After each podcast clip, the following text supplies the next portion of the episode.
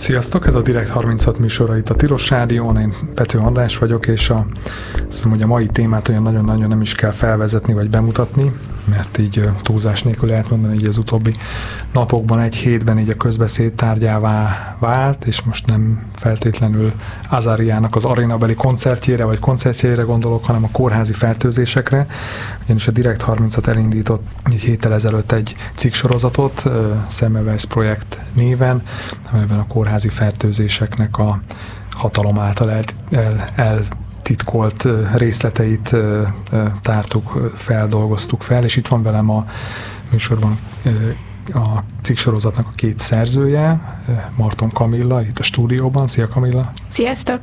És itt van Skype-on Vír Zsuzsa, Zsuzsanna kollégánk is. Szia Zsuzsi! Halló!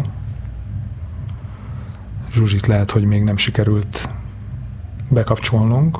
Elkezdjük akkor veled, Kamilla, és aztán majd valahogy megpróbáljuk a, a Zsuzsit is, Zsuzsit is visszahozni így a, a műsorba. Kamilla, szóval nem tudom, hogy arról tudnál esetleg egy, egy pár szót mondani, hogy, hogy mondjuk hogyan indult maga ez az egész projekt egyáltalán, miért lett érdekes a kórházi fertőzés nekünk a Direkt 36-nak? Persze, ilyenkor nyilván sajnálom, hogy pont nincs itt a Zsuzsi, mert ugye vele indult ez az egész. Ő kapott olyan információkat, amik azt bizonyították be, hogy Magyarországon sokkal több kórházi fertőzés történik, mint amennyit a, a hivatalos adatok mutatnak. Um, sajnos ezekből az információkból végül volt olyan, amit nem tudtunk felhasználni forrásvédelmi okok miatt, viszont uh, addigra már annyira beleásta magát a Zsuzsi is, hogy talált egy rakás más dokumentumot, beszélt sok emberrel, közben bekapcsolódtam én is, és már annyi anyagunk lett, hogy úgy voltunk vele, hogy mindenképp szeretnénk foglalkozni ezzel. Nyilván az elején egy kicsit fájdalmas volt elveszteni pont azt az információt, ami ezt bizonyította, hogy több fertőzés történik, mint amennyi van, de tudtunk gyűjteni mást. Tehát Azért... konkrétan arra az, inf- arra, arra az információra is, tehát ö, csak ugyanaz, tehát ugyanazt sikerült bemutatni, bebizonyítani, csak más forrásokból. Igen, igen. Ugye megszereztük a TASZ-tól ezt a bizonyos adatbázist, amit ők még 2017-ben kezdtek el kiperelni az államtól. Ez egy olyan adatbázis volt, ami kórházakra és esetekre bontva mutatta az összes kórházi fertőzést, tehát az összes kórház összes kórházi fertőzésének esetét. Ugye ez anonimizálva volt, tehát nevek nincsenek ott, meg tajszám, meg ilyesmi, tehát nem tudtuk mi se, hogy pontosan ezek, kik ezek az emberek, Igen, de nyilván minket nem is érdekel, vannak. vagy hát meg ez nyilván ezek nagyon szenzitívek egyébként. Igen, ezek nagyon szenzitív adatok, viszont azt láttuk, hogy melyik osztályra kerültek be, melyik kórházra, melyik kórházba, és uh, milyen alapbetegségeik hmm. voltak, tehát egy csomó olyan adat kiderült ebből, amiből mi el tudtunk indulni. Hmm. Jó, e- erre egyébként visszatérünk, mert ugye nyilván ez egy ö, ö, valamennyire így az alapját is képezte egy az egész nyomozásnak, meg aztán ebből ugye nagyon sok ö, következtetést ugye sikerült, sikerült levonni, meg aztán ráadásul ugye elindult egy folyamat azért is, hogy ugye frissebb adatokat szerezzetek, szerezzünk, de Ugye nyilván azt azért nem, azt el kell mondani, hogy nyilván a, nem a Direkt 30 cikk sorozatával került ugye a kórházi fertőzések így először így a, a, a nyilvánosságba, vagy így a, a napirendre, hanem ez időről időre ugye felbukkan ez a téma, de mondjuk mi az, ami szerinted a, tehát a mi saját projektünkből, a ti nyomozásotokból, ami mondjuk hozzátesz ehhez a, ehhez a történethez, ehhez a jelenséghez? Az azok egyik, a legfontosabb állítások szerinted? Az egyik legfontosabb állítás az az, hogy valójában több kórházi fertőzés történik, mint amennyit a hivatalos szervek bemutatnak. Ami még újdonság az az, hogy azóta történt egy koronavírus járvány, ami alatt míg más országokban ezek a számok stagnáltak, vagy akár csökkentek is, nálunk a sokkal több fertőzés történt ez az időszak alatt, annak ellenére, hogy elvileg sokkal jobban oda kellett figyelni a kézmosásra, kesztyűhordás, maszkhordás, egy csomó bevezetett intézkedés sokkal szigorúbban volt véve, és ennek ellenére is nálunk nőttek a számok. Úgyhogy ez mindenképpen újdonság, illetve ami még kiderült, az az, hogy az NNGK is tudja azt, hogy Magyarországon nagyon Bocs, az kevés... NNGK, fogunk még mindenféle rövidítésekkel dobálózni, Igen, de hogy ők, ők kicsodák. Tehát ők a Nemzeti Népegészségügyi és Gyógyszerészeti Központ, és nekik van az infekció kontroll hatóságuk, ami monitorozza azt, hogy a kórházakban um, mennyi fertőzés történik. És uh, és mi ugye szerettük volna megkapni azokat az adatokat, amiket annó a TASZ is megkapott, ugye a Társaság a Szabadságjogokért, és ez már egyszer ki lett mondva, hogy ezek közadatok, tehát nekünk csak ki kellett volna kérni újra, és elvileg nagyon hamar megkaptuk volna, de gyakorlatilag megint megtagadták a korábbi bírósági ítéleteket, hogy ezek közadatok, és nem adták oda nekünk, és a fellebbezésben az szerepelt konkrétan, hogy egy adott kórházban alacsony fertőzési gyakoriság oka lehet az, hogy maga a kórház lazán veszi a bejelentési fegyelmet. Tehát beismerték azt, hogy vannak olyan kórházak, amelyek nem jelenteik normálisan a kórházi fertőzéseket, annak ellenére, hogy ez kötelező lenne. És ráadásul ugye egyébként, hogyha hozzátesszük, hogy a, a bejelentett fertőzések száma is növekszik, meg ráadásul a Covid alatt is növekedett, de a lényegében ebből az érvelésből úgy tűnik, hogy még, még nem csak, hogy hivatalos adatok, a hivatalos adatok szerint romlik a helyzet, de hogy valójában még, még rosszabb annál is, mint ami a statisztikákból látszik. Igen, és mi hát te is velem voltál, amikor a dr. Galgóci Ágnessel készítettünk interjút. Ő a Népegészségügyi Központnak az infekció kontroll és kórházhigiénés osztályvezetője, és és ő is azt mondta, hogy ugye, amit írtak a, a fellebbezésükben is, hogy hogy az alacsony ö, fertőzési gyakoriság lehet az, hogy a kórházak nem jelentenek normálisan. Viszont én ugye végigolvastam az összes ilyen jelentést, ugye évente kötelező feltölteniük a honlapjukra ezeket az adatokat, és én végigolvastam az összeset, és az derült ki, hogy ezt már 2016-ban is tudták ők, hogy alacsony a kórházaknak a jelentés uh-huh. fegyelme, vagy hát nem alacsony, hanem laza. Uh-huh és, és azóta még mindig ezzel um, emögé bújnak. Uh-huh. De mielőtt nagyon belemegyünk így a, így a részletekbe, szerintem azért egy pár, pár dolgot így tisztázunk, hogy egyáltalán milyen fertőzésekről is beszélünk, meg mondjuk, ugye fertőzésből is nyilván van nagyon sokféle, van olyan, ami mondjuk viszonylag könnyen átesik az ember, de vannak olyanok, amelyek meg egészen súlyos következményei, akár halálos következményei is lehetnek, szóval itt, a, itt mire fókuszáltatok ti a kutatásaitok során? Tehát ezeket a kórházi fertőzéseket nem úgy kell elképzelni, mint egy hát, vagy, vagy mint egy kis hőemelkedést, hanem ezek nagyon durva következményekkel tudnak járni, ahogy mondtad, akár halállal is. Uh, legyengült betegekre nagyon súlyos következménye lehet. Háromféle van, amit kötelező jelenteni. Az első a Clostridium difficile nevű, ez egy nagyon súlyos hasmenést és kiszáradást okozó vírus, vagy baktérium. A második azok a multirezisztens kórokozók, ebből van többféle, de alapvetően ezek azt tájogot tudnak okozni, a sebekben tenyésznek, és a, gyakorlatilag nagyon nehezen gyógyul be egy seb, Uh-huh. és akkor van még a harmadik, az a véráramfertőzés, amit még ugye kötelező jelenteni, ez többféleképpen is történhet, de egy klasszikus példája az az, hogy mondjuk egy műtét során egy nyílt sebbe bekerül egy olyan baktérium, ami utána a szervezetben szétterjed és leállítja az emberek szerveit. Ez egyébként ennek az egyik legmagasabb a halálozási aránya. Hú.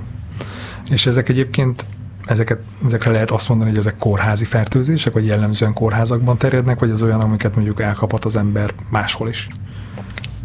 Hát például én azt olvastam, meg így a szakemberekkel, akikkel beszéltem, azt mondták, hogy most egy MRSA az az így van máshol is, de ez, az a multirezisztens, ez a multirezisztens kórokozó, igen, de hogy alapvetően ezt a háromféle fertőzés típus nem véletlenül uh, figyelik ennyire a kórházakban, tehát ezek rendszerint ott jelennek meg. Egyébként erre esetdefiníciók vannak, uh, hogy mit jelent az, hogy kórházi fertőzés. Uh, én én úgy tudom, hogy legalább három napnak el kell ten, telnie a kórházi tartózkodás tól, hogy már kórházi fertőzésnek nevezhessük, tehát hogy vannak ilyen, ilyen specifikációk, tehát hogy nem nevezhetünk akár, akármit kórházi fertőzésnek, viszont a, a definíció az kb. az, hogy amit a kórházi kezelés során kap el az ember. A, miért van olyan ugye olyan nagy állami titkolózás a fertőzések körül, tehát ugye itt a cisorozatnak az első részében is nagyjából erre, erre, erre fókuszáltatok, tehát hogy említetted, hogy gyakorlatilag hosszas ugye, bírósági perek kellenek ahhoz, hogy az amúgy nyilvánvalóan a közre tartozó adatokat kiadják az állami szervek. Tehát, hogy miért nem kommunikálnak erről nyíltabban? Az alapvető érvük az mindig is az volt már a társaság a szabadságjogokért pernél is, hogy megijedne a lakosság, hogyha látná ezeket az adatokat. Egyébként mi erre mindig azt mondtuk, hogy az már önmagában ijesztő, ha vannak olyan adatok, amitől meg lehet ijedni, de de hogy egyébként nyilván azért titkolják ezeket, mert nő a számuk, és ez nem egy olyan dolog, amire büszkének lehet lenni. Már megpróbálták többször ezt a problémát feloldani, tehát például Kásler Miklós is uh, próbálkozott azzal, Igen, hogy... A korábbi miniszter, aki ugye Igen. ezért a területért is felelt.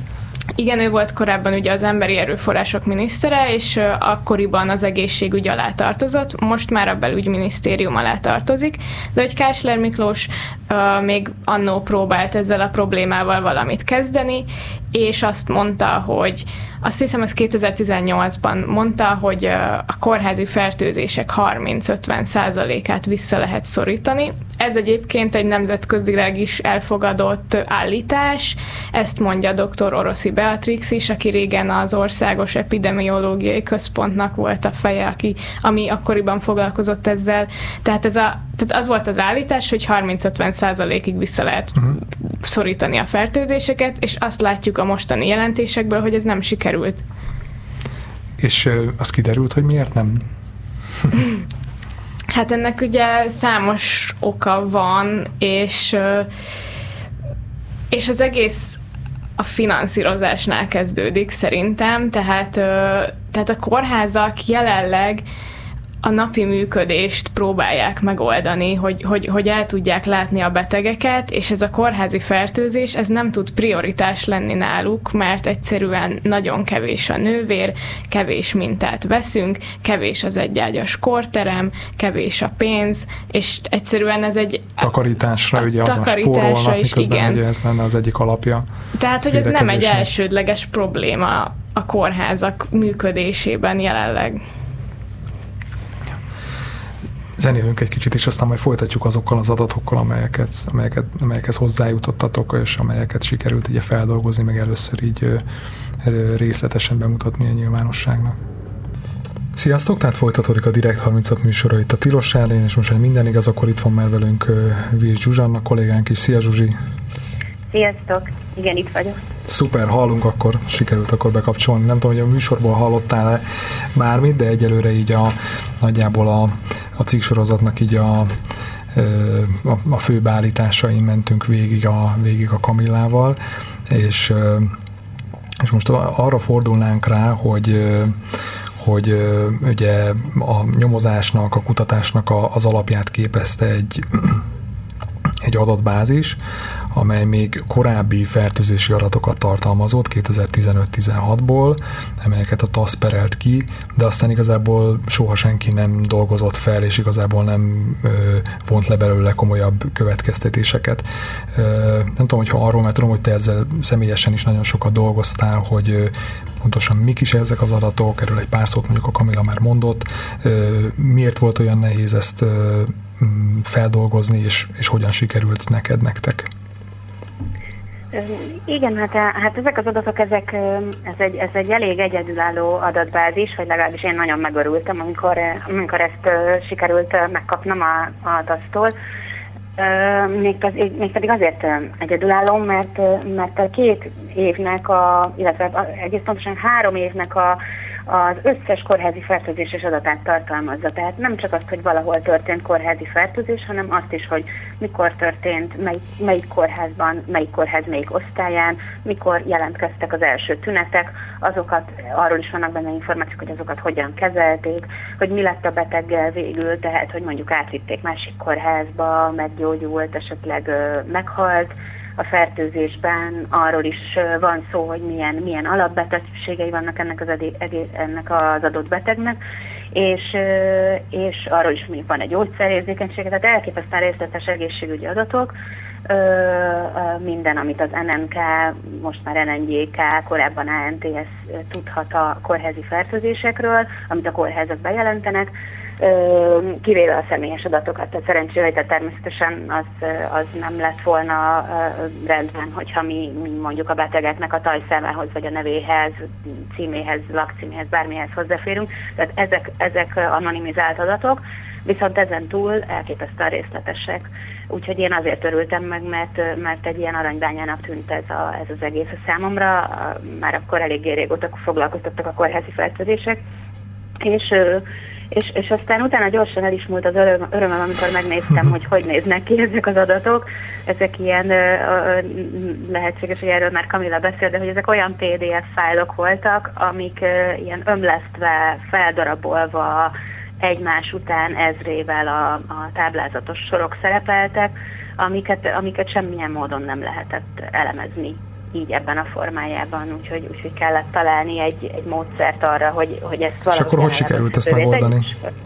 Igen, hát ez volt az, az első lépés, amit meg kellett ugrani, és, és hát egészen véletlenül pont akkor, ez ilyen tavaly ősz környékén volt, pont akkor volt egy ilyen lehetőség, hogy hogy az OCCRP nevű nemzetközi újságíró szervezet, ahol, ahol csupa profi újságíró dolgozik, ők egy ilyen ösztöndíjat hirdettek, amire én jelentkeztem, és ezért el tudtam menni Szarajevóba egy, egy ösztöndíjra, ahol ilyen kutatási módszereket tanítottak, de azt is mondták, hogy ha valakinek van olyan, olyan témája, vagy olyan sztoria, amin dolgozik, és esetleg segítségre volna szüksége, az szóljon, és akkor én, én így, így bedobtam ezt, hogy hát van nekem egy ilyen nagy adatbázisom, de nem tudok vele semmit csinálni, mert, mert egyszerűen nem olyan formátumban van, hogy, hogy lehetne kezelni és nekik viszont voltak olyan adatudósaik, akik, akik e- erre képesek, hogy, hogy használhatatlan PDF dokumentumokból kereshető adatbázist varázsoljanak. És hát még nekik is egyébként ez, ez szerintem legalább egy hetükbe tellett, mire ez sikerült, de, de aztán sikerült, úgyhogy aztán Szarajevóból én már úgy jöttem haza, hogy a kezemben volt egy, egy kereshető, szűrhető, csoportosítható XL-es fájl.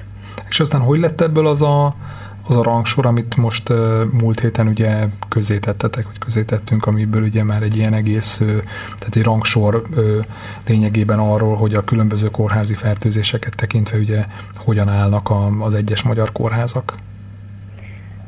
Aztán ez, ezzel én el voltam ezzel az adatbázissal egy darabig, mert először azt gondoltam, hogy, hogy ha már megvan ez, a, ez az XL-es fájl, akkor igazából könnyű dolgom lesz, mert majd így keresgélek benne, és találok uh, sztorikat, meg érdekes fertőzési gócokat, és akkor azoknak utána lehet menni.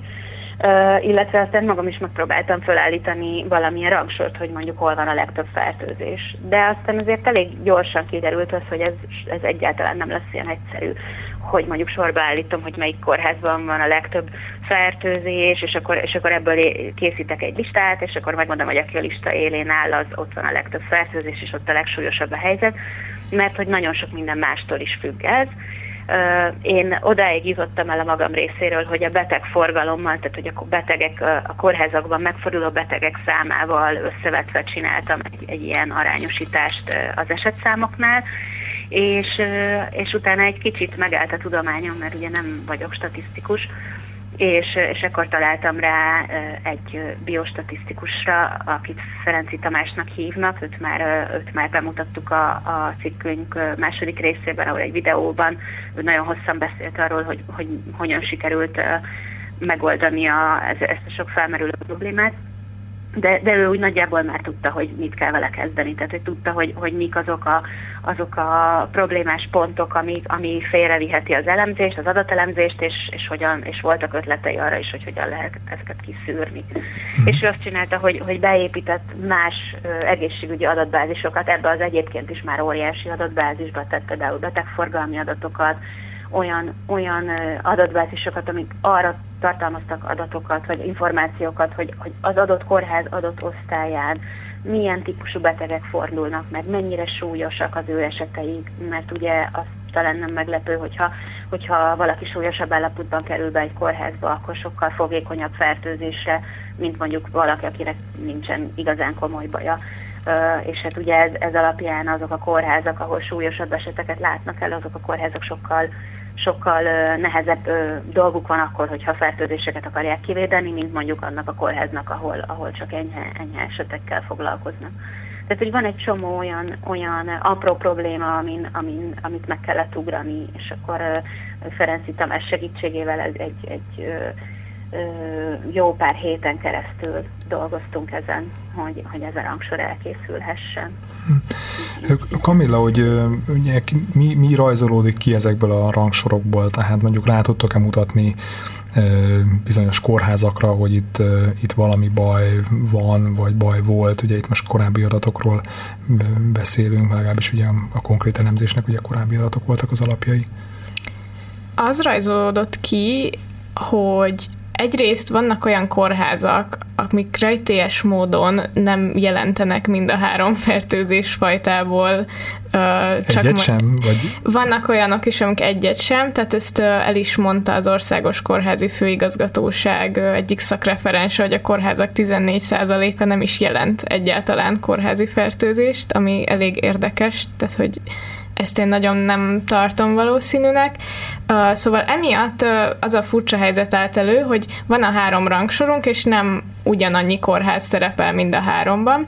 Viszont, ami ennél sokkal fontosabb, az az, hogy van egy ilyen idézőjeles kórház hatás, ezt is ugye a Ferenci Tamás mondta, ez azt jelenti, hogy azok a kórházak, amelyek bizonyos fajta fertőzésből elég rosszul teljesítenek, azok általában a többiből is. Tehát például ott van a Károly Sándor kórház, ami mind a három fertőzés típusból a top 5 Ez egy budapesti kórház? Van. Ez egy, ez egy újpesti kórház egészen konkrétan.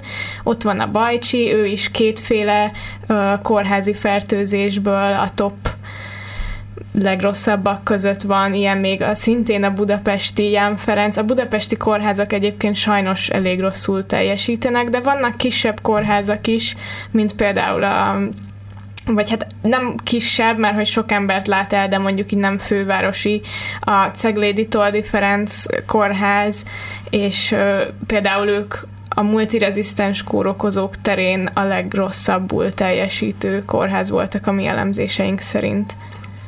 Mi tudunk arról, hogy ugye ezek, ez a, ez a konkrét elemzés, ugye ez, ez korábbi a TASZ által kiperelt 2015-ös, 16-os adatokon alapszik, hogy, hogy ezek a tehát ezek az adatok, illetve az a kép, ami ebből kirajzolódik, az mennyire releváns ma 2023-ban, tehát ebből igen, milyen ilyen mm, távlatosabb következtetéseket lehet levonni. Hát biztos, hogy, ugye bocsánat, mondom gyorsan Zsuzsi, aztán átadom a szót, hogy biztos, hogy nyilván csak akkor tudnánk mondani, hogyha a kezünkben lenne a friss adat is, és, és abból meg tudnánk nézni, hogy ezek a kórházak most hogy állnak, de egyébként megnéztük azt, hogy hogy ezekkel a kórházakkal kapcsolatban milyen hírek vannak, ők mit gondolnak saját magukról, milyen dokumentumokat föl, töltenek föl magukról, és ennek alapján az rajzolódott ki, hogy azért ezek most sem uh, szuper jó intézmények, és akkor itt át is adom a szót Zsuzsinak. Itt, itt annyit tennék csak hozzá, hogy, hogy, hogy igen, hogyha, hogyha meg lennének a frissebb adataink, akkor, akkor meg tudnánk nézni, hogy azóta mondjuk volt a lényeges változás így a, így a, a jellemzően sok esetet, vagy, vagy magas előfordulás jelentő kórházak ö, ö, terén, viszont ez még nincsen, mert még mindig, mindig a, az NNG mindenre miatt, hol a bíróságon, hol levelezéssel, de, de az biztos, hogy, hogy sikerült azért olyan adatokat találni, amikből egy kicsit következtetni lehet arra, hogy változtak-e valamilyen szinten az országban a tendenciák a kórházi fertőzések terén. Talán volt már arról szó, szó hogy maga az NNGK év, ilyen éves jelentéseket szokott kiadni, amiben a kórházi fertőzésekről bizonyos adatokat közölnek.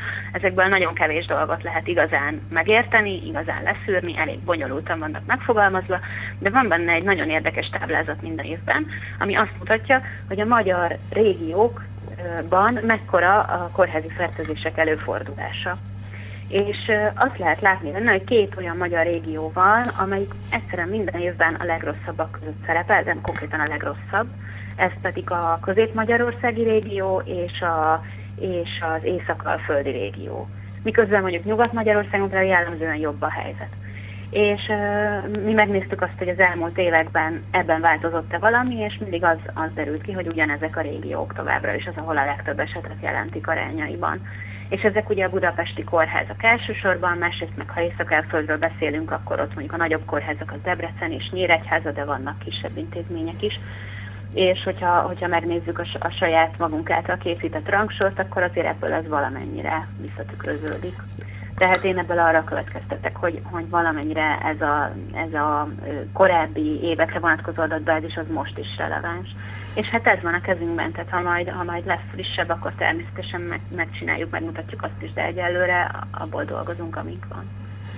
Arra egyébként, erről, erről is már egy, egy pár szót beszéltünk, de itt azért nyilván így adja magát, hogy rákérdezek, hogy, hogy ugye Kamila is az előbb említette, hogy vannak olyan kórházak, amelyek egyáltalán semmit nem jelentenek, ami ugye nagy valószínűséggel, hogy mondjam, tehát ez, az, az nehezen magyarázható azzal, hogy egyáltalán nincsen náluk, náluk fertőzés. Szóval, hogy, hogy ez a probléma, hogy hogy alul jelentik ezt a problémát, ezt a, ezeket a fertőzéseket, az bármi elképzelésetek nektek, vagy a forrásaitoknak, vagy bárkinek, hogy, hogy itt mennyi az a fertőzés, ami hiányzik, ami, ami, ami nincs meg, erről van bármiféle elképzelése bárkinek szerintetek, vagy ez most egy ilyen nagyon tudománytalan kérdés? Nem tudom, Zsuzsi, hát van erre valamennyire adat is, a, a, tulajdonképpen a, a cikkünkben írunk arról is, hogy van egy európai összehasonlító kutatás, amit néhány évente meg szoktak csinálni, és abban a magyar kórházaknak is kötelező adatokat jelenteni, ott is nagyon sokféle információt kell adniuk a kórházi fertőzésről, és a legutolsó ilyen kutatás, ami 2016-17-ben keletkezett, ez, ennek a vizsgálatnak az lett az eredménye, hogy Magyarországon azokban az években körülbelül 78 ezer fertőzés történt egy év alatt, és ugye ezzel, hogyha összevetjük, hogy, hogy a, maga az ANTS felé, vagy az NNJK, most éppen NNJK-nak hívják, az NNJK felé uh, inkább csak ilyen egy-két tízezer, tízezeres nagyságrendben, vagy néhány ezeres nagyságrendben jelentenek kórházi fertőzéseket, akkor azért látszik, hogy a különbség az, az sokszoros. Tehát ennyi eset az valójában a magyar hatóságok előtt egészen biztosan rejtve marad. És hogy ennek mi az oka, az, az, az egyik oka az lehet az, hogy a kórházak nem ismerik fel ezeket az eseteket, tehát nem veszik észre, a másik, vagy esetleg nem vizsgálják ki, hogyha észre is veszik, hogy valami van, és hát a másik, másik fő oka az pedig az lehet, hogy, hogy elmulasztják bejelenteni mert mondjuk túl vannak terhelve, és nincs rá idejük, mert, mert mondjuk esetleg nem is akarják bejelenteni, nehogy, nehogy túlságosan kiugró számokat produkáljon az, az intézményük. Mhm. Van egyébként bármi szankciója annak, hogy valaki ezt ellenőrzi, hogy bejelentik ezeket a fertőzéseket, vagy, vagy sem? Tudomásom szerint nincs. Igen, én is ezt akartam mondani, hogy elvileg kell működnie minden kórházban egy szervezetnek, ami felügyeli ugye a kórházi fertőzéseket, és nekik kéne kötelezően jelenteni.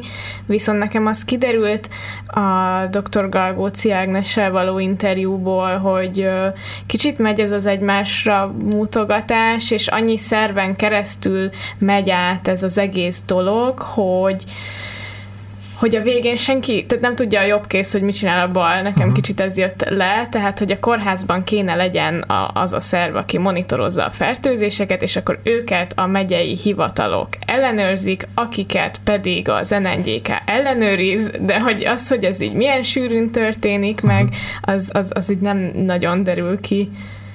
Egyébként, hogyha Zsuzsi már itt szóba hoztad ezt a, az Európa szín, európai szintű felmérést, hogy arról vannak információk, hogy hogy állunk, hogy áll Magyarország ilyen nemzetközi vagy uniós összehasonlításban? Igen, vannak, ebben, ebben több érdekes szám is van, vagy hát olyan adat, ami, ami a kórházi fertőzésekről próbál valamennyire képet adni. És ebből egy olyan adat van, ami, ami alapján Magyarország egyébként úgy tűnik, hogy nem is áll annyira rosszul, ezt Rétvári Bence államtitkár is idézte meg a parlamentben, ami azt mondja, hogy, hogy, hogy mondjuk a betegek hány százaléka kap el kórházi fertőzést, és az Magyarország ilyen 3,5-4 százalék körül áll, és ez ilyen középmezőnyben helyezi előtt így Euró, Európán belül. Mm, és akkor ez így nem is hangzik nagyon rosszul, viszont hogyha, hogyha megnézzük azt, hogy azt, hogy mennyi, mennyi uh, tesztet végeznek a kórházakban, tehát itt, itt vérvizsgálatra, vérmikrobiológiai vizsgálatra, vagy mondjuk széklettenyésztésre gondolok, amikből ezek a kórokozók uh, kitenyészhetnek, kiderülhetnek, hogy, hogy, hogy benne van-e a betegekben, megfertőzte őket. Tehát, hogyha azt nézzük meg, hogy mennyi, mennyi ilyen laborvizsgálatot végeznek a, a magyar kórházakban, akkor az derül ki, hogy Európában mi vagyunk a, a, a sereghajtók. Aztán ugye meg lehet azt is nézni, hogy, hogy azt hiszem, hogy itt, itt volt egy olyan szám, hogy például ezer, ezer ápolási nap alatt hány, hány mikrobiológiai vizsgálatot végeznek, hány hemokultúrát végeznek. Ez Magyarországon ezer ápolási nap alatt három, miközben például Angliában, ahol, ahol nagyon, nagyon jó a helyzet hozzánk képest infekciókontroll szempontjából, ott ez 45, tehát a különbség az, az óriási. Ugyanez a másik típusú laborvizsgálatnál is, is így van, és van még egy sor másik olyan mutató is, amiben, amiben Magyarország sajnos nem annyira szerepel jól. Tehát például az egyágyas sporttermek arányát szokták még nézni, az a fertőzések megelőzése szempontjából nagyon fontos, ez Magyarországon alig több mint egy százalék, miközben uniós szinten azért ez, ez jóval magasabb. Azt is megmérték például ebben a kutatásban, hogy, hogy 100 kórházi ágyra hány nővér vagy hány, hány ápoló jut. Magyarországon ez a szám ez 43, de az európai átlag az, az ha jól emlékszem, az bőven 100 fölött jár, Angliában 270 ápoló jut 100, 100 kórházi ágyra. Ez is számít, mert nagyon, nagyon sokszor maguk az ápolók azok, akik akarva akaratlanul, természetesen akaratlanul terjesztenek fertőzéseket ágyról ágyra, mert, mert, mert ők a hordozói ennek néha. Tehát um, egy csomó, csomó olyan mutató van. Vagy például itt még az utolsó, ami eszembe hogy, hogy mennyi, mennyi alkoholos készfertőtlenítő fogy a kórházakban. És, és itt egy, egy, szintén egy ilyen ezer napra, ezer ápolási napra számított szám, az Magyarországon 7 liternél egy kicsivel több. Az uniós átlag az ebből 20 liter. Tehát nagyon nagy különbségek vannak, és ez alapján nem nagyon van szerintem mire büszkének lennünk, hogyha azt nézzük, hogy nálunk mennyire uh, jól. De, de akkor, hogyha jól értem, akkor igazából ezek így mutatják azt is, hogy miken kellene változtatni ahhoz, hogy a, a fertőzéseket visszaszorítsák, nem? Tehát, hogy uh, nyilván több ápoló, uh, több egyágyas korterem, több készfertőtlenítő, valószínűleg nem tudom, itt a takarítás mondjuk nézték egy ilyen európai összehasonlításban, hogy a takarítás is egy fontos tényező és ami a legalapvetőbb, az szerintem a több vizsgálat, tehát a, a, a több mikrobiológiai és, és, és széklet minta, mert abból derülnek ki a fertőzések. És, és, és ez a szám is, amit ugye a Rétvári Bence idézett, ez azért volt nálunk ilyen középmezőny, mert ha nem derül ki, akkor nem, nem tudunk rosszul teljesíteni, ha nem mhm. derül ki, hogy rosszul teljesítünk. Igen, úgy tűnik egyébként szerintem a Covid idején is volt egy ilyen, nem, hogy igazából nem nagyon erőltették a tesztelést, hogy nehogy kiderüljenek ugye a valós számok, tehát úgy néz ki, hogy ez egy ilyen visszatérő hozzáállás vagy gyakorlat.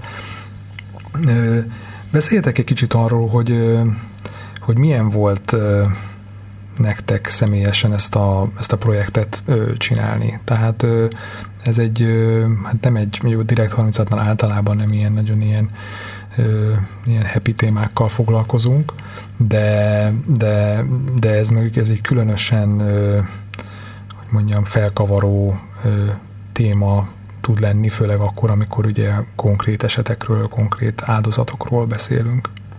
Nem tudom, Zsuzsi?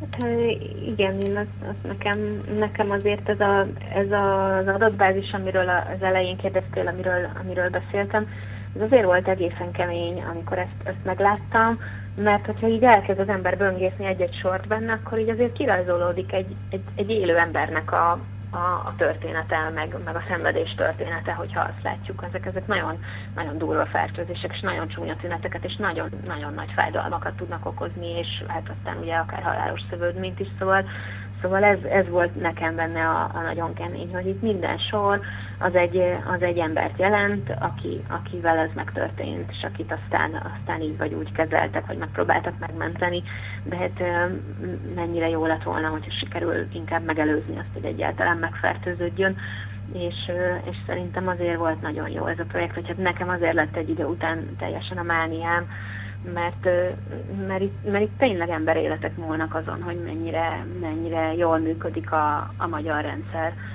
és, és hogy mennyire, mennyire biztonság, mennyire érzik magukat biztonságban az emberek, akik bemennek a kórházba. Úgyhogy nekem ez volt a, ez volt a, az egyik ilyen, ami, ami nagyon motivált, meg ami így végigmozgatott, meg hát a, a Kamila többet tud arról mesélni, hogy sokkal több áldozattal, sokkal több túlélővel, vagy, túl, vagy, vagy meghalt embereknek a rokonával beszélt, de azért én is csináltam néhány ilyen interjút, és azért azok nagyon, nagyon megrázóak voltak azt látni, hogy, hogy egy, egy egyszerű fertőzés az hogyan tudja mondjuk valakinek az egész életét tönkretenni, úgyhogy, úgyhogy aztán fájdalmakkal kell élnie a haláláig, és hogy, és hogy egyébként azért még soha még egy bocsánatkérés sem kap. Tehát uh-huh.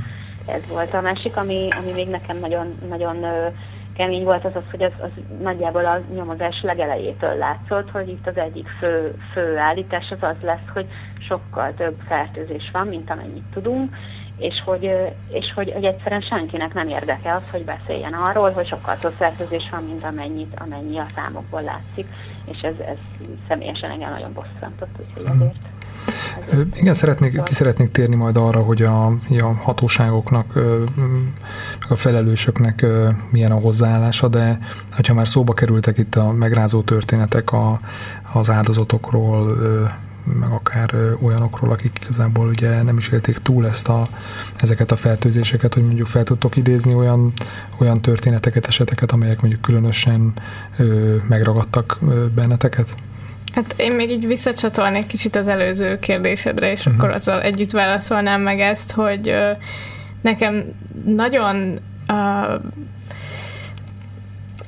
nagyon megrázó volt azt tapasztalni, hogy tényleg ö, egyik héten azt hallgatom, hogy valakinek tönkrement az élete, és nagyon beteg volt, az életét féltette, vagy esetleg volt olyan is, akinek konkrétan meghalt a, a férje, és, és utána meg próbálok kérdéseket küldeni mondjuk az NNGK-nak, vagy a belügyminisztériumnak, és, és úgy csinálnak, mintha nekem ehhez semmi közöm nem lenne. Próbálok beszélni ápolókkal, orvosokkal, ők sem nyitottak rá, mert nem szeretnének erről beszélni, mert nem tartják etikusnak, és, és, és ez nekem borzalmas volt, és egyébként én rengeteg olyan emberrel beszéltem, akivel történt kórházi fertőzés, de, de a legmegrázóbb az, az tényleg az volt, amikor amikor egy özvegy mesélte el nekem a férje elvesztésének a történetét, és tényleg ő ilyen teljesen higgadtan mondta el nekem, hogy mi történt, és igazából én egy kicsit vártam, hogy, hogy, hogy letegyük a telefont, és végre így elbőkessem magam, mert tényleg borzalmas volt uh, hallgatni is, és, és főleg, hogy ő annyira higgadtan mondta, és és utána találkoztam vele személyesen is, megcsináltuk ezt az interjút, um, sütött nekünk uh, kiflit, egy, egy, egy hmm. nagyon-nagyon végtelenül aranyos nő, és, és tényleg így, csak így szomorú volt, és megviselt ez a történet engem hmm. is nagyon meg tudnád osztani a történetet? Most nem akarom azt, hogy újraéld a traumát, vagy bármi, csak, csak nyilván szerintem szerintem mindenkinek, a hallgatóknak is fontos, hogy, hogy ezeket a történeteket megismerjék, mert igazából attól válik igazán felfoghatóvá az, hogy tényleg ez mennyire súlyos probléma. Igen, ott egyébként az volt a helyzet, hogy nem csak fertőzés történt ezzel a férfival, hanem sajnos ott az emberi mulasztás, az orvosoknak a hanyagsága, nagyon sokat rátett még ennek a férfinek a helyzetére, az volt, hogy cukorbeteg volt, és amputálni kellett az egyik lábát, aztán végül sajnos a másodikat is, de hogy őt ráfektették egy kórházi ágyra, amire nem tettek um, hogy mondják ezt, ilyen, ilyen korlátot? Vagy ilyen korlátot, védő? igen, rá kell tenni, hogy ne essen le, de ő leesett, és ezért összetört a gerincében egy porc vagy csont, és és az is ott uh, ilyen szilánkosra tört, és így nyomta a, a, az idegeit, és közben a fertőzés az akkor történt, amikor katétert kapott, és konkrétan hetekig nem cserélték ki a katétert, és ettől egy nagyon-nagyon komoly húgyúti fertőzést kapott el. És uh, végül ő úgy halt meg, hogy akkor már hat éve ágyhoz volt kötve gyakorlatilag, rengeteg gyógyszert szedett, és, és gyakorlatilag feladta, és éhen halt. Zsuzsi, neked nem tudom, van olyan ö, konkrét eset, ami, ami nagyon megfogott, vagy ö, veled maradt? Um, hát nekem is egy ilyen, egy ilyen személyes élmény az, a, az az interjú, ami egyébként egy pont a ma, ma megjelent cikkben szerepel egy kicsit részletesebben a történet. Egy, egy, egy akkor 10, 10 éve körülbelül történt egy akkor 50 éves nő egy viszonylag rutin csípőműtétre feküdt be a kórházba, és, és hát ott, ott valószínűleg befertőződött a sebe, és, és hát aztán éveken át folyamatos váladékozással küzdött, egy maréknyi fájdalomcsillapítót szedett, nem akart az a seb soha begyógyulni, újra és újra felnyitották, újra és újra megműtötték, gyakorlatilag a, a, a szegénynek a, a lába az ma 5 centivel rövidebb, mint volt, és hát a vérmérgezést sikerült elkerülnie, de egyébként az egész élete ráment arra, hogy, hogy, hogy ott valamit a kórházban elrontottak, és, és ezt az MRSA nevű, nevű fertőzést kapta, ez egy szuperbaktérium, amit, ami nagyon sokféle antibiotikum kezelésnek ellenáll, és ezért, ezért szinte elpusztíthatatlan, és hát kórházi körülmények között tenyészik. Most ez, a, ez a, az asszony, akivel én találkoztam is, ő, ő elmesélte, hogy, a, hogy abban a korteremben, ahol ő, ő feküdt ott egy a szobatársnője is, is ugyanezzel a, ezzel a kórokozóval fertőződött meg, ő azóta elhunyt már, és és hát a, a, az interjúalanynak azt nem kötötték az órára, hogy ilyen fertőzése van, meg egyébként nem is nagyon foglalkoztak azzal, hogy megnézzék, hogy, hogy hogyan lehetne a, a sebét rendbe tenni, hanem mindig csak tudtatgatták, hogy á, csak váladékozik az a seb, á, gyógyul már, de hát aztán, aztán újra és újra visszajártak a kórházba, és, és hát most, most ott tart, hogy, hogy megnyert egy, egy kártérítési párt a kórházzal szemben, tehát végül is pénzben valamennyire kompenzálva lett, de hát azért azt, azt nem igazán lehet kompenzálni, hogy valaki egy életerős 50-es nőből egy rokkant nyugdíjassá válik, akinek, akinek néhány lépést megtenni is egy merő fájdalom, és ez mondjuk már így fog maradni az élete végéig vele. Tehát, tehát egy csomó, csomó ilyen történet van, és ez csak egy a sok-sok százból és ezerből. És mivel találkoztatok, amikor, amikor beszéltetek akár hivatalosan, akár nem hivatalosan háttérbeszélgetéseken egészségügyi dolgozókkal, vagy hivatalosan háttérbeszélgetéseken egészségügyi dolgozókkal, vagy a különböző ilyen egészségügyi hatóságoknak a, az embereivel? Nekem, ami feltűnő volt, az az, hogy én így az alsóbb szinteken próbáltam forrásokat keresni, tehát takarítókat, ápolókat, orvosokat. Most nyilván itt az alsóbb szintet nem úgy értem, hogy ezek nem olyan komoly Világo, munkakörök. Vi, vi, világos, aha, igen, nem igen, úgy, tehát nem a, nem a felső vezetők, hanem akik igen, konkrétan ott, ott dolgoznak akik a kórház a falain között, belül igen. vannak. Én olyanokat próbáltam megkeresni, és ők ö, nagyon sokan elzárkóztak, ez főleg azért van, mert konkrétan kirúghatják őket, hogyha ők nyilatkoznak valamit. Ez kiderült már akkor is, amikor megkerestük a kórházakat a kérdéseinkkel, mert ők nem nyilatkozhatnak anélkül, hogy az országos kórházi főigazgatóság nem mondaná rá azt, hogy válaszolhatsz, és amúgy ezt és ezt válaszold. Szóval, uh-huh. hogy ők nagyon, nagyon komolyat kockáztattak azok, akik szóba álltak velünk, um, és, és emiatt is gondolom azt, hogy egyébként egy évig tartott ez az egész projekt, mert, mert nagyon nehéz volt olyanokat találni, akik egyáltalán belemertek állni ebbe a problémába. És akik, szó, akik szóba álltak, akik, akik segítették a munkatokat, ők, ők miért? Valószínűleg azért, amiért mi is, mert, mert, mert látták azt, hogy ez egy olyan probléma, amiben emberek halnak meg. A legutóbbi jelentés szerint a ezen, több mint 1400 ember halt meg kórházi fertőzés miatt, és ez az a szám, amit maguk a kórházak is bejelentenek, és, uh-huh. és ezek milyen, milyen, milyen, milyen időszakra, vagy milyen évekre vonatkoznak ezek a számok? A legutolsó, ez a 2021-es. Egyébként holnap van a határideje a, a 2022-es jelentésnek. Én ma néztem, hogy felrakták-e, és uh, amikor én néztem, akkor még nem. Úgyhogy kíváncsi leszek, hogy holnap felkerül-e a, az NNGK holnap, honlapjára ez a jelentés. Szóval, hogy ők is látják azt, hogy itt bizony ezer plusz ember hal meg emiatt, és egyszerűen szerintem tenni akartak az ellen, hogy, hogy ez itt normalizálódjon. És mit mondanak? Tehát az, aki, azok, akik ott dolgoznak, dolgoztak mondjuk tényleg konkrétan ott a, ott a betegek között, tehát ők mit mondanak, hogy mi a, mi a legnagyobb probléma, mi a legnagyobb gond, min kellene változtatni? Én az ápolók szempontját szeretném most itt elmondani. Ők mind azt mondták, hogy nagyon-nagyon kevesen vannak, és emiatt egyszerűen sokszor nem is tudják betartani a szabályokat. Tehát, hogyha egyszerre három beteg csönget neki, aki mondjuk így a COVID alatt mm, éppen nagyon-nagyon rosszul van, akkor ő nem tud mind a három beteg között hatszor kezet mosni, ugye előtte meg utána, tehát hogy egyszerűen nem is tudja, tehát neki ott priorizálnia kell, illetve ilyen még az eszközhiány, hogy, hogy az egyik ápoló, aki már Ausztriában dolgozik, azt mesélte nekem, hogy konkrétan nem volt kesztyű, és kimosták a kesztyüket, és azokat használták újra. Uh-huh.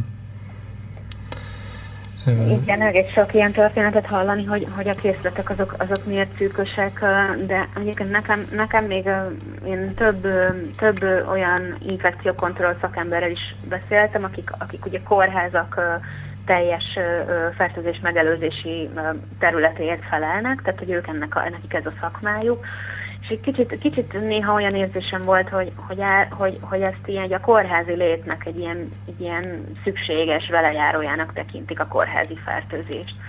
Tehát, hogy, hogy, hogy mindig elmondták azt, hogy nagyon sok a legyengült beteg, a legyengült betegek könnyen megfertőződnek, nem tudom, nem vigyáznak a tisztaságra a látogatók sem, egyre inkább ellenállók a baktériumok, hiába adjuk az antibiotikumot, akkor is, akkor is nehéz őket legy, legyőzni.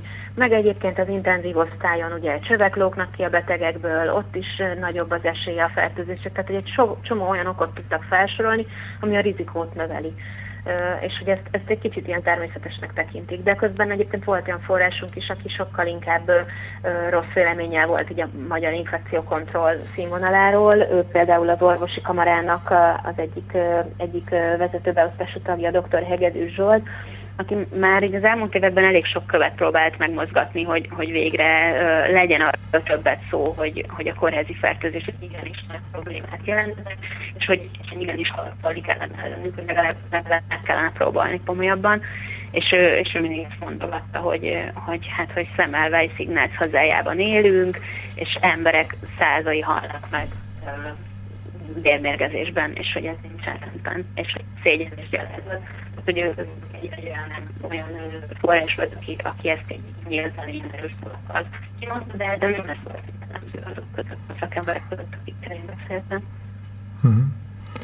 Ugye ő neki, ő szerintem azért is érdekes, mert ő ugye személyesen látta azt, hogy Erről majd a, a cikk sorozat következő részében, részében lesz szó, de ugye majd a, meg ugye készül egy, egy dokumentumfilm is, amelyet november 11-én fogunk bemutatni, és abban is talán ennyit el lehet spoilerezni, hogy lesz szó arról, hogy, hogy mondjuk Angliában hogyan oldották meg ezt a, ezt a problémát, vagy legalábbis hogyan tudták valamennyire visszaszorítani, és ugye, a, ugye az általad említett hegedűs doktor, ő ugye Angliában is dolgozott, tehát ő mondjuk így látta mind a két, mindkét világot. De mi a helyzet egyébként a,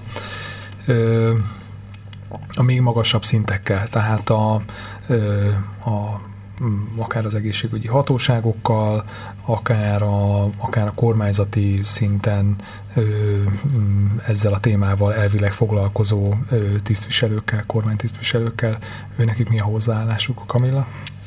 Én pont ma voltam egy ilyen bizottsági ülésen, ahol ez lett volna a téma, hogy egy a kórházak... parlamenti bizottsági ülésen? Igen, egy parlamenti bizottsági ülésen, amit a Népjóléti Bizottság elnöke Varga Zoltán hívott össze, és... Ő egy DK-s, tehát ellenzéki képviselő. Igen, ő egy ellenzéki képviselő, és és a kórházak higiéniájának a problémáját szerette volna tárgyalni. Nem kifejezetten a kórházi fertőzéseket, de hogy ez is ide tartozik, és ezt is, és erről is szeretett volna beszélni, viszont a, az történt, hogy a, a kormánypárt képviselői azonnal leszavazták még a meghallgatását is. Tehát, hogy itt az van, ez egy ilyen bizottsági ülésen ők előterjeszthetnek ilyen um, határozati javaslatokat, és, uh, és hogyha az innen tovább megy, akkor az kerül a plenáris ülésre, tehát hogy itt, itt azért még csak egy folyamat kezdődne el, uh-huh.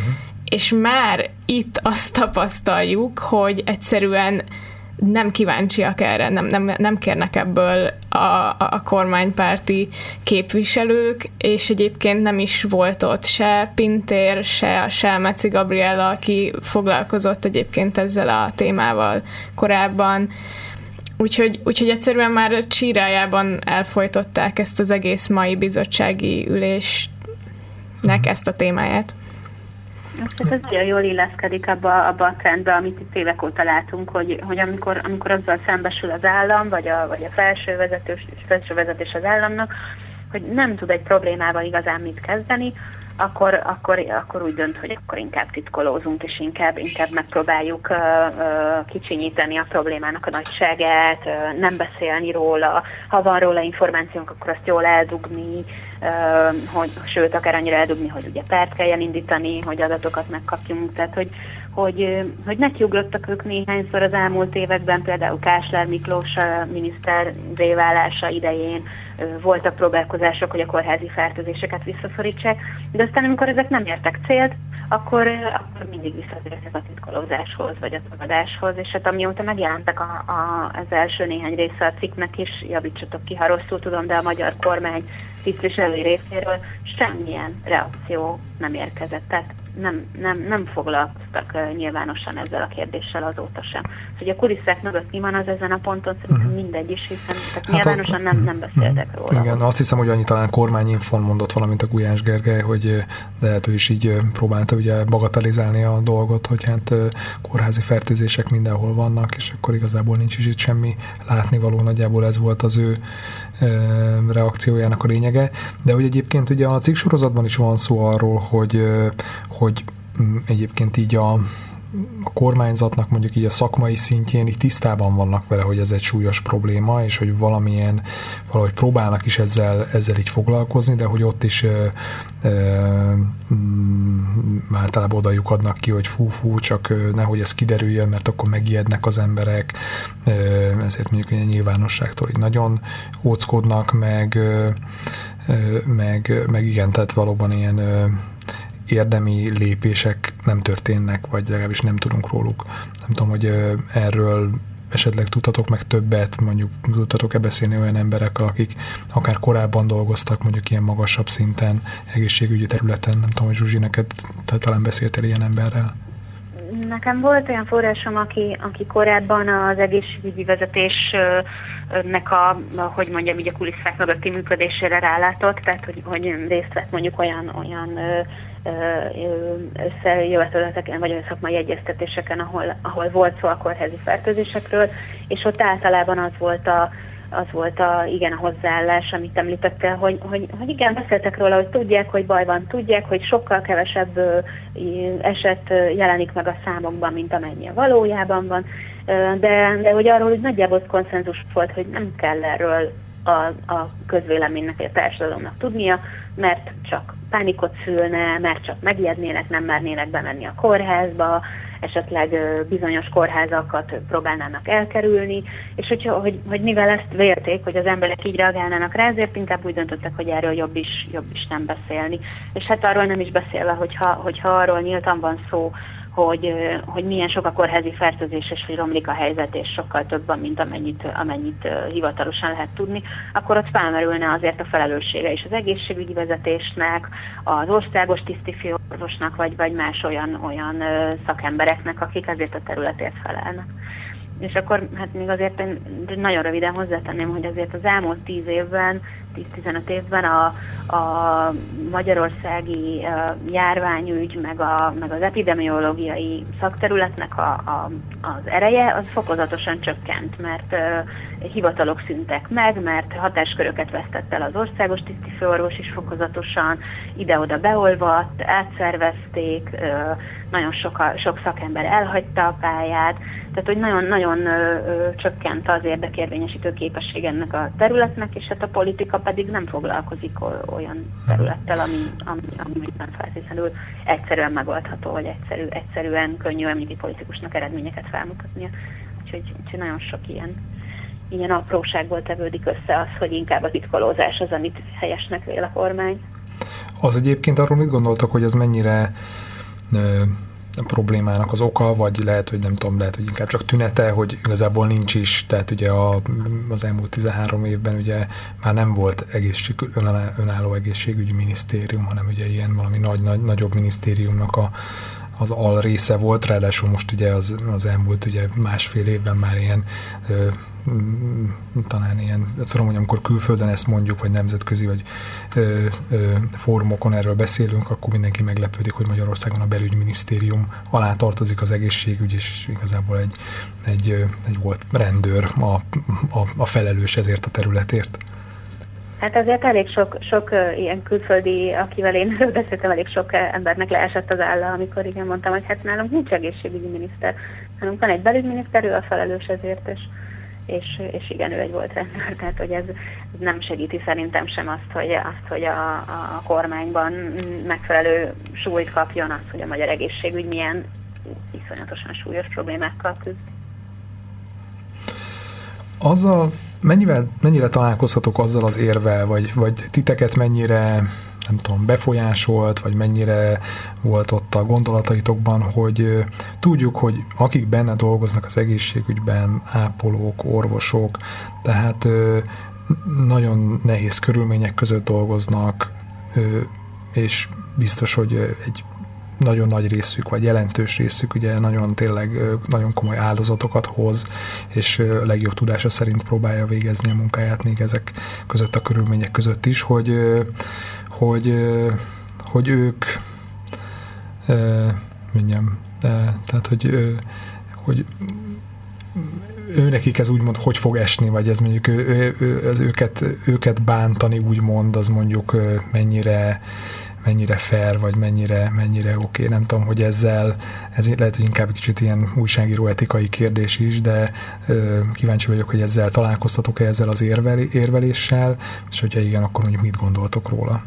Én egyébként egy kicsit aggódtam emiatt, mert ugye én beszéltem ápolókkal, és nagyon nem szerettem volna így idézőjelbe visszaélni a helyzetemmel, hogy ők most elmondanak nekem mindent, én meg én meg a ezt ilyen egyszerűen közlöm, hanem ez nem véletlenül van ebből négy cikk és egy dokumentumfilm, a probléma nem annyira egyszerű, hogy most akkor ez az orvosoknak a hibája, vagy az ápolóknak, mert ők vitték tovább a baktériumot az A betegről a B betegre, hanem hanem ők is küzdenek mindenféle problémával, a napi működést próbálják megoldani, és tényleg akikkel én beszéltem, ők is tizen több órákat dolgoztak, és, és, és, és még miután hazamentek volt, hogy visszahívták őket a kórházba, és akkor ők visszamentek a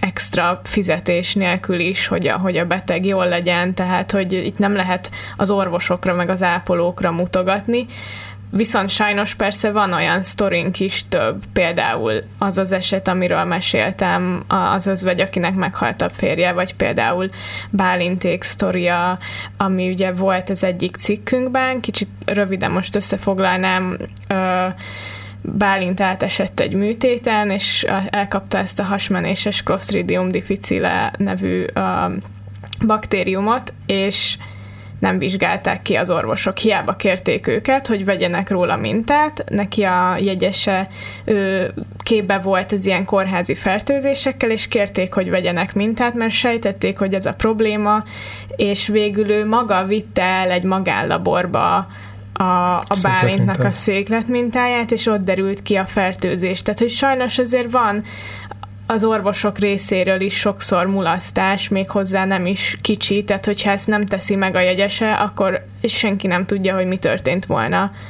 a mhm. férfival. Um,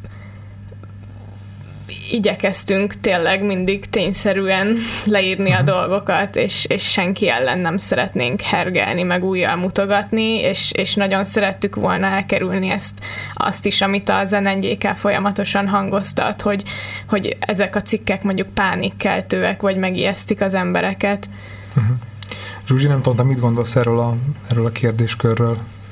Jó, hát én ezen nagyon-nagyon sokat gondolkoztam, hogy, hogy, hogy hol van itt a, a, a határ, hogy, tehát, hogy nem, ezen én gondolkoztam, és féltem is attól, hogy, hogy az lesz a vége, hogy itt az egész egészségügyre rászod, a népharag, hogy, hogy, hogy itt, itt ezek a kórházak konkrétan veszélyesek, és hogy senki nem menjen kórházba, tehát nem, mi nem ezt akartuk, akartuk ezzel a, ezzel a sziksorozattal, sőt, egyszerűen csak azt tehát én ezt, ezt a dilemmát magamban én azzal oldottam föl, hogy, hogy most már végre meg kell állnunk, és arról kell beszélnünk, hogy a kórházi fertőzésekkel az állam, meg az egészségügy nem tud semmit kezdeni, mert úgy néz ki, hogy egyszerűen nem tud javulni a helyzet, és hogy ez, ez sok embernek a halálát, és másoknak meg a rengeteg szenvedését okozza, és ez nincsen rendben, és hogyha mi ennek a cikksorozatnak a segítségével egy pár emberben gondolatokat ébreszthetünk, hogy most akkor tényleg már valamit meg kéne próbálni csinálni,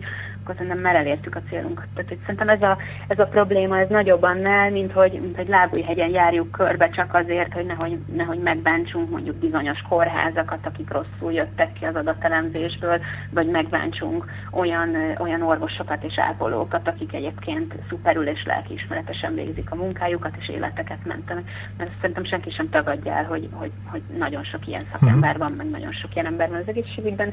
Egyszerűen csak ezt a problémát attól még nem lehet a szőnyeg még alá söpörni. Tehát nekem ez volt, a, ez volt a, ami vele is feloldottam magamban ezt a, ezt a dilemmát. A, ugye az arról már volt szó, hogy a, így, így, így kormányzati szintről ugye nem igazán érkezett reakció eddig, vagy ugye a reakció az az volt, hogy mint ennél a bizottságülésnél, hogy próbálják ugye továbbra is a szőnyeg alá söprés, meg az eltitkolásnak a taktikáját folytatni, de, de hát abban biztos vagyok, hogy, hogy így személyesen, akár nem tudom, a tágabb ismeretségi körötökből, vagy egyáltalán olvasóktól, a közönségtől rengeteg reakció érkezett hozzátok. Nem tudom, hogy ezek közül van-e olyan, ami emlékezetesebb, vagy úgy van-e esetleg valami általános dolog, ami leszűrhető ezekből? Nekem az egyik legfontosabb az a, pont az előző kérdéskörhöz kapcsolódik, hogy azok a szakemberek, akikkel mi csináltunk interjút, tehát akik az egészségügyben dolgoznak, ők mind azt a visszajelzést adták, hogy jók lettek a cikkek, és hogy, hogy professzionális módon írtuk le a helyzetet, tehát hogy nem volt benne ferdítés, nem volt benne ilyen hangulatkeltés, meg nem volt ilyen um, hogy ilyen hogy, fel, hogy túl, túlzás, túlzó, vagy, a, vagy szenzáció igen, igen, ne, igen, igen, ezt, igen, ezt a szót kerestem, hogy nem volt ilyen szenzációhajház, és szerintem ez nekik tetszett, illetve az áldozatok is, akik megszólaltak, ők is úgy érezték, hogy, hogy megérte, és, és én ezt a visszajelzést kaptam, illetve ami még fontos volt, hogy voltak olyan szakemberek, például a Ferenci Tamás, aki mondta nekünk, hogy neki meg sok szintén szakmabeli a kollégája gratulált, és ez uh-huh. szerintem egy elég jó visszacsatolás. Jó volt a biostatisztikus, aki segített ugye a rangsort összeállítani. Uh-huh. Zsuzsi, nem tudom, hozzád milyen reakciók jutottak el?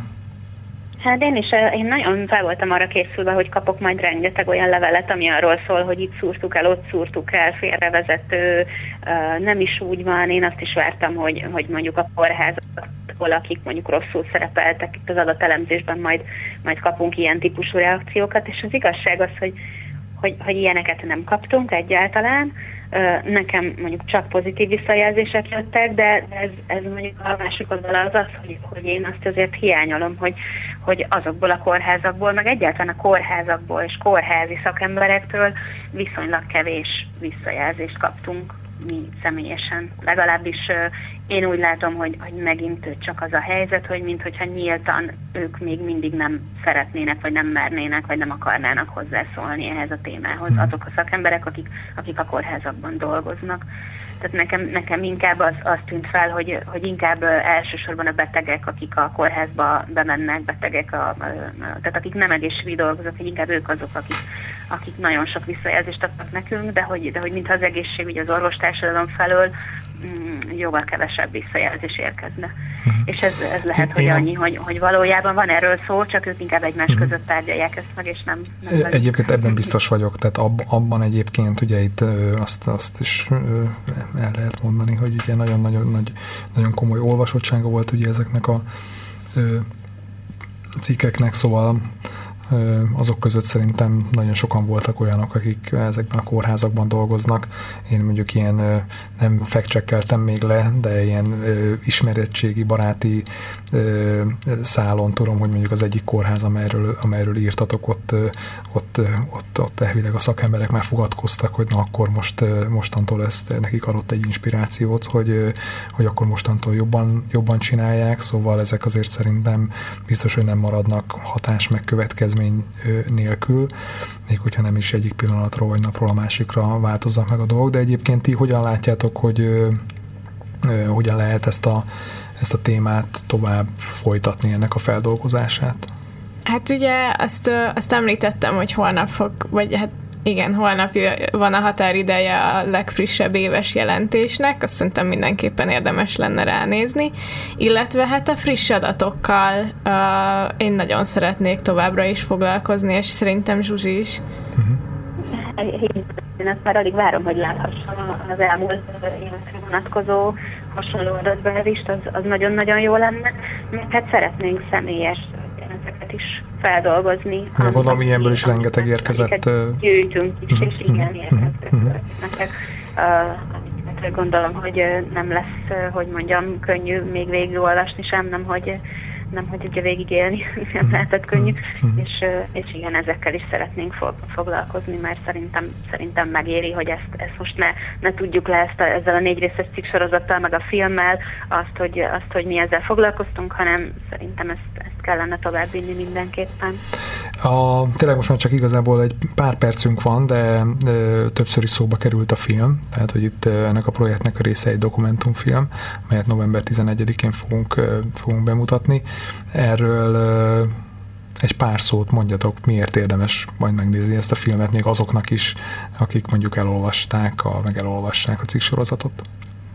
Szerintem a film kicsit más részleteket ragad ki ebből az egész történetből, mint mondjuk a cikkek. Tehát a, az például a cikkekben egy-két mondat, hogy igen, perelni kell az adatokért, ez sok idő. Viszont a film alatt ez nagyon érződik, hogy telik az idő, és mire megkapod az adatokat, addigra hát nem azt mondom, hogy irrelevánsak lesznek, mert nyilván nem foglalkoztunk volna velük, ha irrelevánsak lennének, de hogy, de hogy mire megkapod az adatokat, azok már lehet, hogy két évvel ezelőttiek, és ez tényleg ez szerintem elég jól át fog uh-huh. jönni, hogy, hogy ez a rendszer mennyire nem jól működik, annak ellenére, hogy közadatokról van szó, nem akarják odaadni őket. Nekem, nekem ez az egyik kedvenc elemem a filmben. Uh-huh. A másik pedig, hogy vannak itt is személyes történetek, és ezek nagyon-nagyon erősek, amikor tényleg nem mi írjuk le, hanem maga az, aki átélte, meséli el.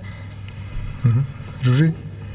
Igen, és hát az az igazság, hogy, a, hogy a, itt a végleges, vagy a majdnem végleges verziót én még nem is láttam, én csak ilyen korábbi előzetes vágás, vágott verziókat láttam a, a filmből, de még az alapján is biztos vagyok benne, hogy, hogy egyrészt nagyon megrázó lesz, másrészt pedig nagyon profi lesz, tehát hogy, hogy nagyon, nagyon profi filmesek készítették, és, és ők, ők maguk is nagyon-nagyon lelkesen és nagyon bevonódtak ebbe a témába, és ezért szerintem ez meg is fog látszani a filmen, hogy mhm. ők maguk is úgy dolgoztak, hogy nem mechanikusan, hogy feldolgoztak valamit, amit megkötelező volt, hanem azért, mert őket is borzasztóan érdekelte ez a ez az egész helyzet. Uh-huh. Úgyhogy szerintem Igen, ugye Fuchs Mátéról és Körösi Mátéról van szó, tehát ők ö, ö, rendezték ezt a, ezt a filmet. Ö, nagyon szépen köszönöm, hogy, hogy megcsináltátok egyébként ezt a, ezt a projektet. Nekem szerkesztőként elképesztően izgalmas volt látni, ahogy ez, ahogy ez összeáll, és mondjuk a Direkt 36-nál egyébként valamennyire hozzá vagyunk szokva ahhoz, hogy nagyszabású projekteken dolgozunk, de ez, ez ugye sok szempontból az egyik legnagyobb, hanem a legnagyobb vállalkozás volt így számunkra, és hát itt adja magát, hogy elmondjam, hogy ahhoz, hogy mondjuk ilyen tényleg sziszifuszi munkát ilyen fontos témákban el tudjunk végezni, azt, azt, azt, azt csak azt teszi lehetővé, hogy vannak támogatóink, tehát hogyha azt gondoljátok, hogy nektek is fontos ezeknek az ügyeknek a feltárása, akkor csatlakozzatok a Direkt 36 támogatói köréhez, melyel egyébként nem csak egy jó ügyet segítetek, hanem megismerhetitek ennek az izgalmas munkának a titkait is. Úgyhogy nagyon szépen köszönjük a figyelmet, találkozunk két hét múlva. Sziasztok! Sziasztok! Sziasztok!